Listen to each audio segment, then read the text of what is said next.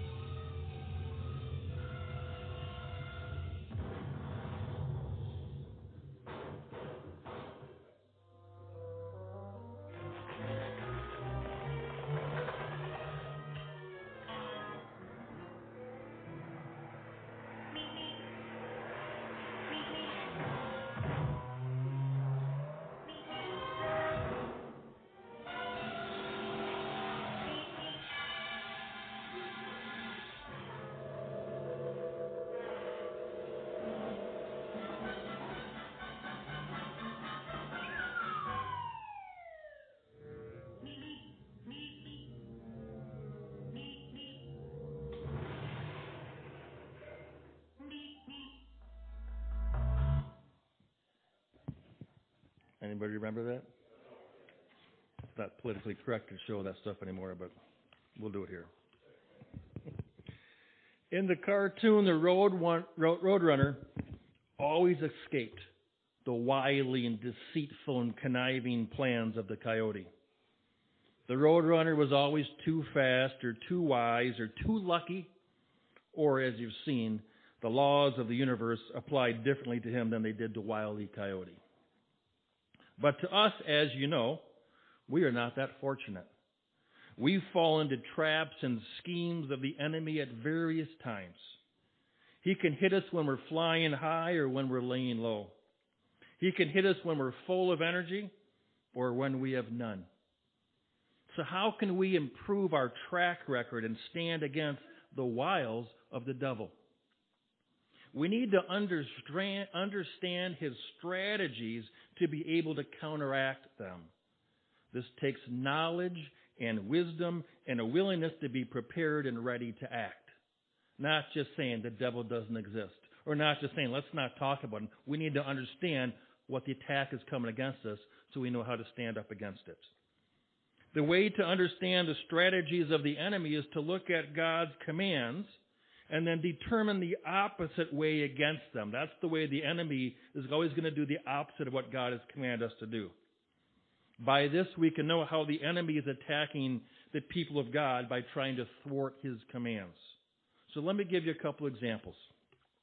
Ephesians 6, verse 12 says, For we do not wrestle against flesh and blood, but against principalities, against powers, against the rulers of the darkness of this age, against spiritual hosts of wickedness in the heavenly places. It's very common for two people to think that an argument is only between the two of them. If you have a fight with your parents or with your children, it's natural to think that because one of you or both of you is wrong, or maybe that both of you are being stubborn. You think that the argument is only between the two of you. And while we're not innocent with when we are disagreeing with one another, there is often something else or someone else at play when there is a disagreement. This is what Scripture is trying to teach us here. Our struggle is not against flesh and blood. If you're at odds with someone, no, it's not just the other person, it's just not part of the problem. Our struggle is not against another person or a group of people only. There is often a spirit of rebellion or a spirit of rejection or a spirit of pride or a spirit of fear. If we are aware of these tactics of the enemy, then we will have more grace when we get upset. We will have more patience. We will be more willing to understand someone's point of view or their perspective and forgive when we are at odds with one another. Now, before I go on, I want you to let I want to let you know that in our service today, once a month here we have communion. And we don't do it every week. We do it once a month because we want to talk about it. And part of the gift of communion is we get to evaluate and examine our hearts where we have sinned against others, where we have had a bad attitude against others, where we have judged others. And we all mess up, every one of us.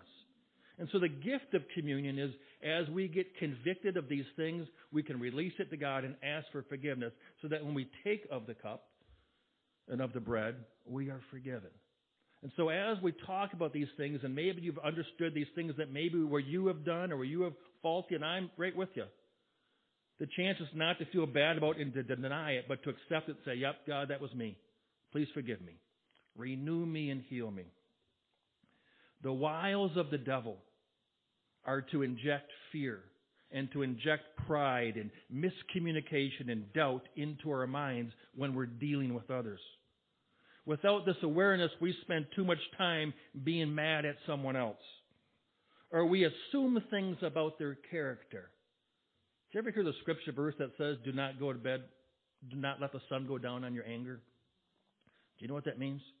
That means if you have a, a, a fight with your spouse, and you don't resolve it, when you go to sleep, the devil will get into your dreams and the devil will interpret the character of your spouse to you while you're asleep.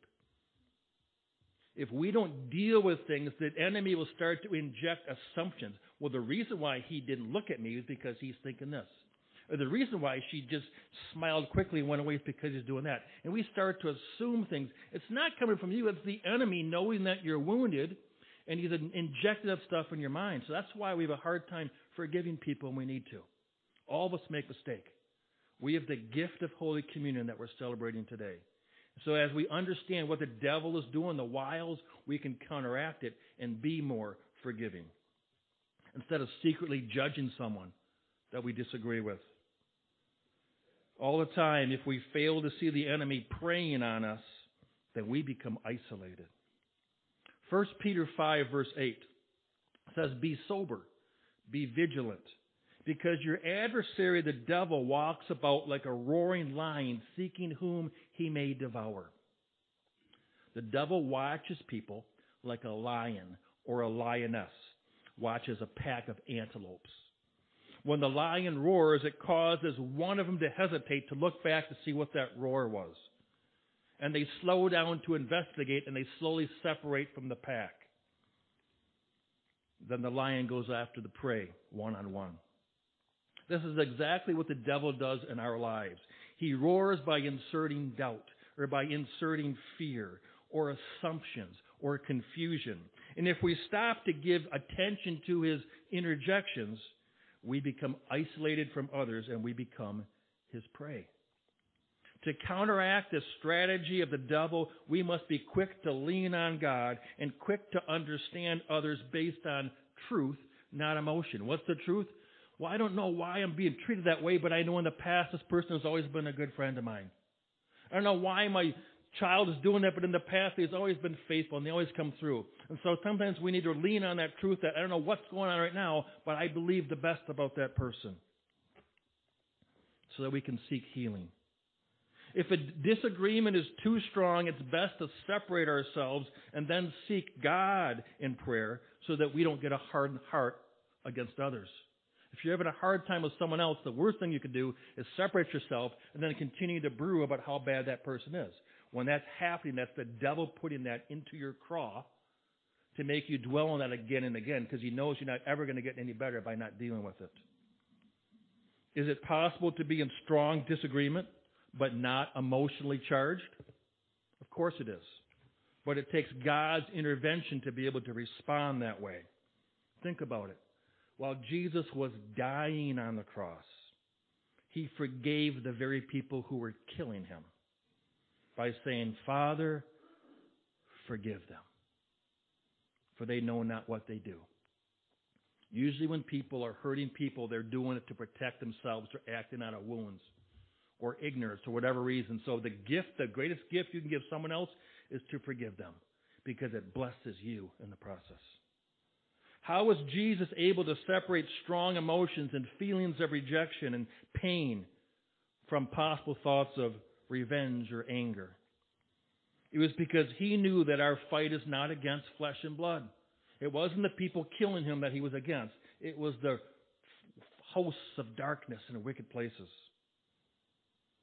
This is how we defeat the wiles of the devil by understanding what he is up to and reacting in a way that draws us closer to God rather than being led away by our emotions.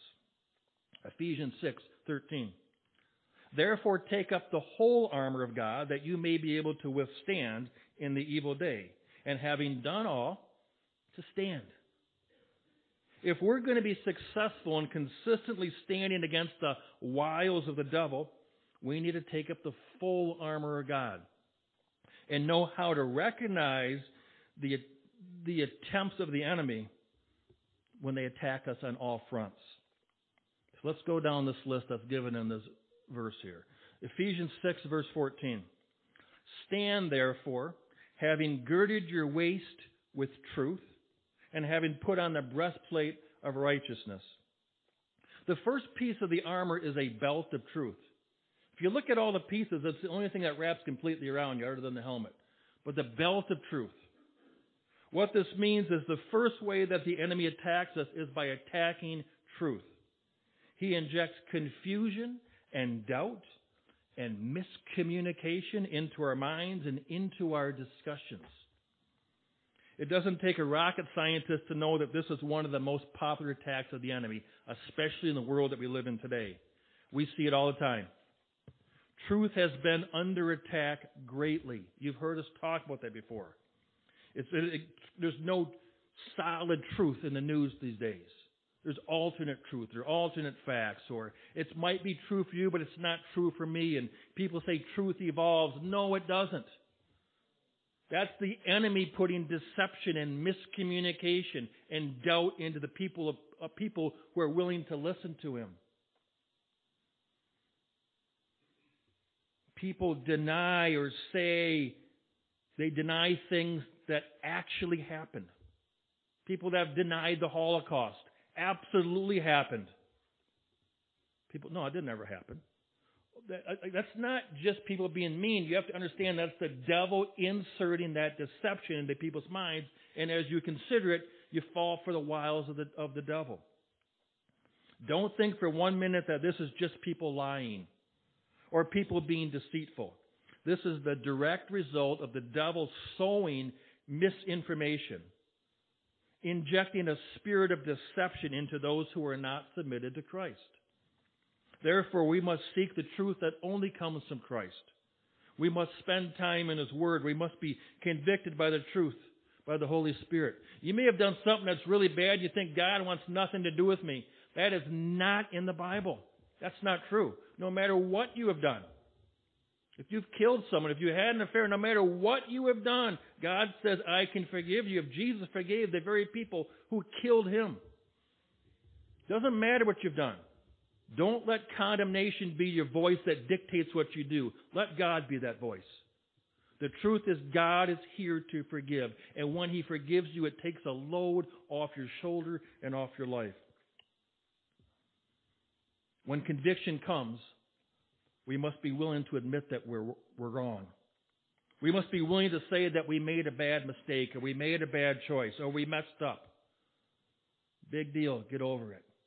We make mistakes all the time. I made several this morning. I'll make several more today. I'm pretty good at making mistakes. But I also need to be good at saying I'm sorry. I was wrong. We must gird ourselves with a belt of truth. A belt wraps all the way around you, which means we make it a priority to speak and to share the truth, even when it's difficult.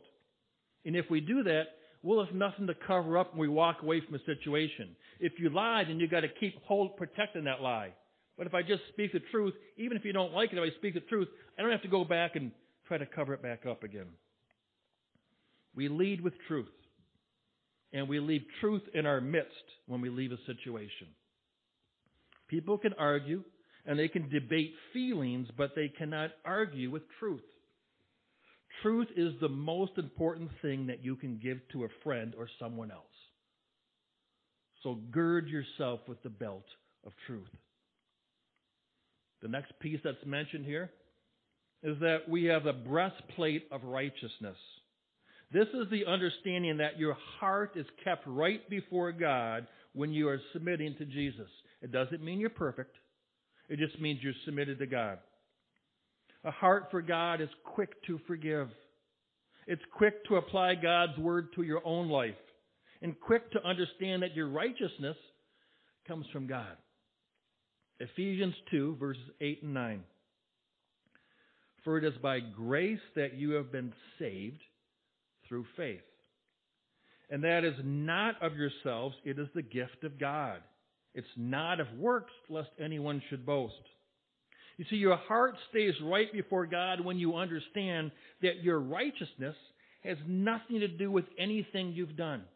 No matter how good you are, no matter how good you think you are, no matter how many times you've come to church or how many times you've prayed or how much money you've given, it has nothing to do with your righteousness. We do not earn our righteousness based on our works or our deeds. As long as we remember that salvation is a gift of God given by grace and received by faith, our heart stays right before God. You understand? It's not about being perfect. It's about understanding that God's salvation is God's gift to me. But the wiles of the devil will attack in the opposite way, which means he will attack us by attempting us to be prideful in the things that we do. We will be tempted to want to be thanked when we do something for others. We will be tempted to want to be noticed or to want to be congratulated for all the things that we do. We may feel that we deserve certain rewards or deserve to be praised or deserve more attention. Yet these are all attacks from the devil, attempting to poison our hearts so we are not dependent on Jesus. Pride puffs up. It causes us to fall. But the gift that God gives us is humility. Being humble allows our, our hearts to stay soft and pliable in God's hands. It keeps us close to Jesus. Being humble is the best way to defeat the wiles of the devil. Because I'm not expecting to be praised. I'm not expecting to be thanked. I'm not expecting to be noticed or rewarded. If I am, praise God. Because God did that, not me. Ephesians 6, verse 15. And having shod your feet with the preparation of the gospel of peace. See, the next piece of armor that's talked about is the shoes of peace. Why is peace way down at the shoe level? It's because we choose to bring peace into situations by leading in our own initiative. When I go into discussion, I can bring in animosity, I can bring in anger, I can bring in divisiveness, or I can choose to bring in peace. Peace doesn't just happen automatically. We need to bring it. As ambassadors of Christ, we need to bring the Prince of Peace into situations that demand his presence. Knowing that peace is a godly aspect of the work of Christ, this is what is attacked by the devil in many situations. The devil will attack the peace of your household by sowing confusion and by making members assume the worst of others when there's a breakdown in communication. Has it ever happened in your household? Would something happen where the devil inserted confusion or doubt or judgment and it destroyed the peace in your household? Has it ever happened on a Sunday morning before church? Of course it has. Has it ever happened on the car drive on the way over here? Of course it has. Why? Because the devil sees that you're going into a place of peace and he's going to attack that peace. It's not the other person, it's the enemy inserting that in. That's part of the wiles of the devil. The devil will attack the peace of friendships when communications have stalled for whatever reason. Even the peace in a church or in a congregation is attacked when people fail to make communication a priority. All the devil needs is a foothold to get into and to stir things up.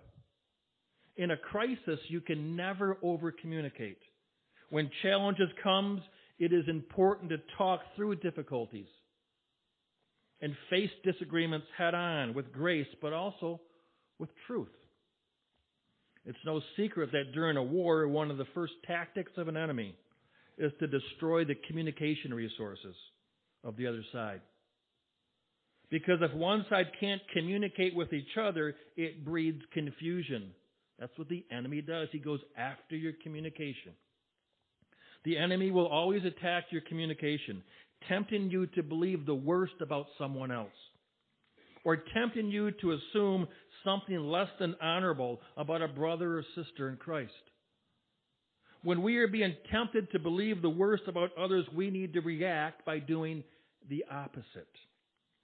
We need to choose to love them and believe the best about them until we can come together and work through all things. Love makes peace a priority. 1 Corinthians 13, 7 and 8. You know this verse, the love verses. it ends by saying, Love bears all things. Love believes all things. Love hopes all things. It endures all things. Love never fails. We need to remember to lead with love in order to bring peace into situations. And when we are tempted to believe the worst, and we all are at times, we must ask ourselves what we are assuming about someone else.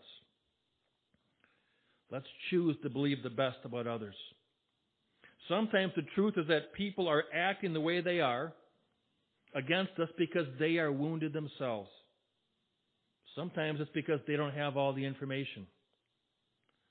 Sometimes it's because we have hurt them. Not on purpose, but we've hurt them nonetheless. But one who seeks to bring peace into all situations isn't so stuck on always being right. The one who seeks peace is quick to understand, slow to react out of emotion, and quick to go to God, the Prince of Peace, to heal the situation. I don't know if you're dealing with that at all, if there's any strife or in a relationship or a friendship or a, anything at all, but if it is, let God bring peace back in. Ephesians 6, verse 16. Above all, taking the shield of faith, with which you will be able to quench all the fiery darts of the wicked one. You see, the next wile of the devil is to attack your faith. We know that our shield of faith can quench or extinguish all the fiery darts of the wicked one. This means that we better be ready for an attack on our faith. The devil attacks our faith when we expect God to rescue us immediately from unfair situations or when we expect God to heal us every time we are sick, or when we expect God to fight on our behalf every time that we are in need.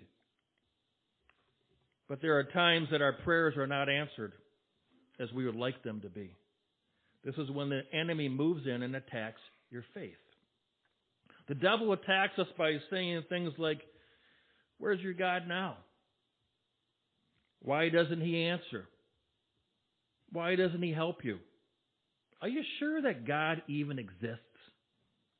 Every single time you consider doubting the existence of God, understand that this thought originated from the devil. He continually throws fiery darts of doubt to attack your faith. All he needs is for one of those darts to get by your defenses and cause you just to consider it for a moment. If one doubt gets in your craw, it disturbs the peace in your mind. It causes you to doubt the truth of God.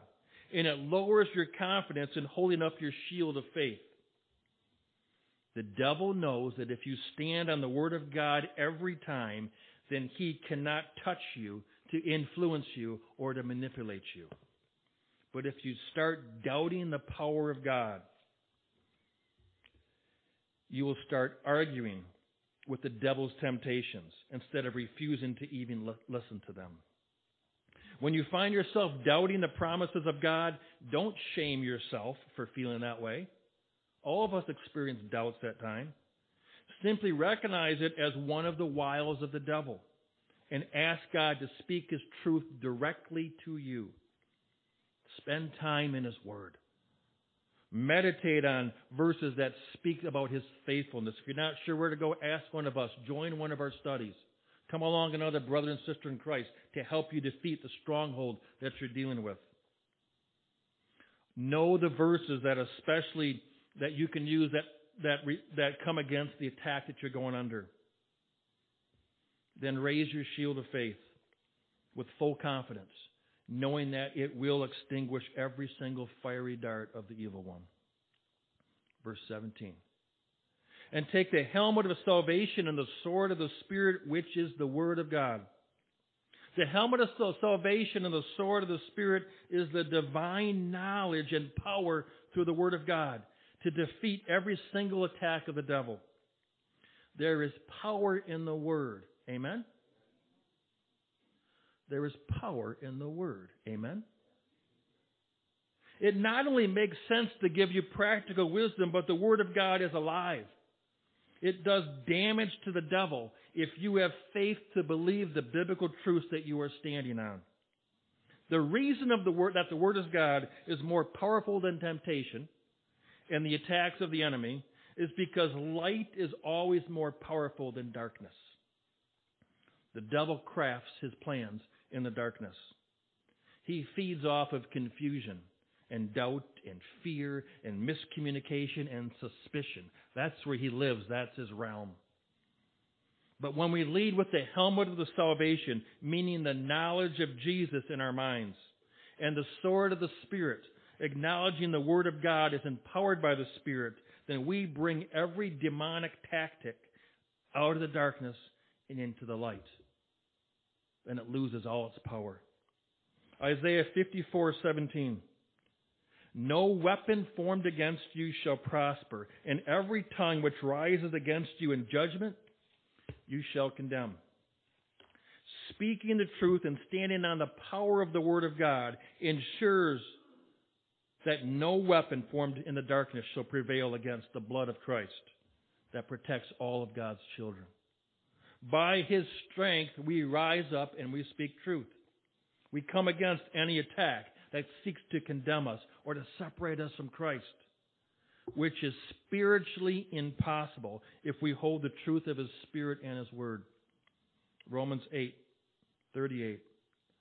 For I am persuaded that neither death, nor life, nor angels, nor principalities, nor powers, nor things present, nor things to come, nor height, nor depth, nor any other created thing shall be able to separate us from the love of God which is in Christ Jesus our Lord. No matter what you have done, no matter what the enemy has told you, no matter how much guilt or shame or condemnation you have, nothing can separate you from Christ.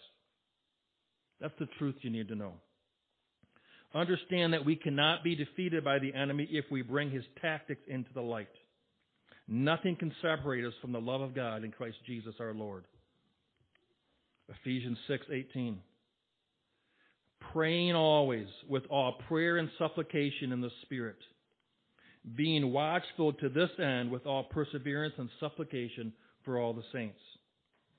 One of the most prevalent and frankly successful strategies of the devil is to convince Christians not to pray in the Spirit on all occasions. Many do not truly believe the power of prayer, and so they don't pray regularly. Many see prayer as optional and not absolutely essential. Many do not turn to God first through prayer. Rather, you react first. Maybe you share your opinion or your doubt or your excuse. And then afterwards, when it's really bad and obvious, then you go to prayer. But that stronghold has already started. When this happens, understand that it was the devil that caused you to take the battle first to your mind instead of to your heart. The devil caused you to take it to your logic and to your emotions. The devil knows the power of prayer. And he has done very well to keep many Christians sidelined and lacking the full divine power available to them. Simply by convincing you that prayer is not as powerful, not as important, and not as vital to everything you do in life. But we are not merely called to just pray. We're called to pray in the Spirit. This means that we allow the Spirit to direct our prayers. We don't just pray a list of needs and requests to God. Some of you remember the story I've told before where our son Joshua, when he was nine months old, he had cancer and he had a tumor on his kidney. And we had many family members who were afraid and thought he was going to die. He had lost a lot of weight. He was in the hospital bedroom. If you've ever seen an infant in a hospital bedroom, it looks more like a prison cell than it does a crib. My wife went down to the cafeteria to take a break, and I was in the room. The next day, the surgeon was going to have it. Our son was going to go under surgery to remove this tumor that had taken over his entire kidney. And there was a lot of fear and a lot of attack. And as my wife was down there, the lights were all off, and I, as I was praying in that hospital room, I heard God's voice. I don't usually hear God's voice, but I knew God was speaking to me, and I heard His voice. And as I was praying, I started to say, God, remove this tumor. God, in fact, God said, I will give you whatever you want. That's what I heard God say to me. I'll give you whatever you want just pray it and believe it by faith. So naturally, as a father, I'm saying, God, I, I'm in my heart, I want to say, God, get rid of this tumor because I know God can do miracles. But as I started to do it, the Spirit of God came upon me and He changed my prayer. And I can't explain it other than as I was starting to ask for God to heal my son, the Spirit of God gave me the faith to know that my son would be okay. I didn't chicken out. I just, he, he, he said, Your son's going to be okay. I'm going to get you through it. And so as I was praying, I, I felt enough faith to say, God, I know you're going to bring us through it. So instead, let me be a testament and let me tell all my family and all my friends and all the teachers I work with and everyone else that you are in control. And God heard me, and then his presence left the room. My wife came back up, and I said, You're not going to believe this. I was praying, and I heard God's voice. And God asked me to ask for anything I wanted to. And she said, Did you ask for the tumor to remove? And I said, No. She wasn't happy. And I said, There's something even greater. God gave us the assurance he's going to be okay. And even before the surgery went in, we started to witness and share Jesus with others and prayed for other people in the hospital. And we went through a difficult time. And he had chemotherapy for five and a half months, and he got sick and all these things, but God was with him and through it the whole time. I don't know why God shows us, but he did.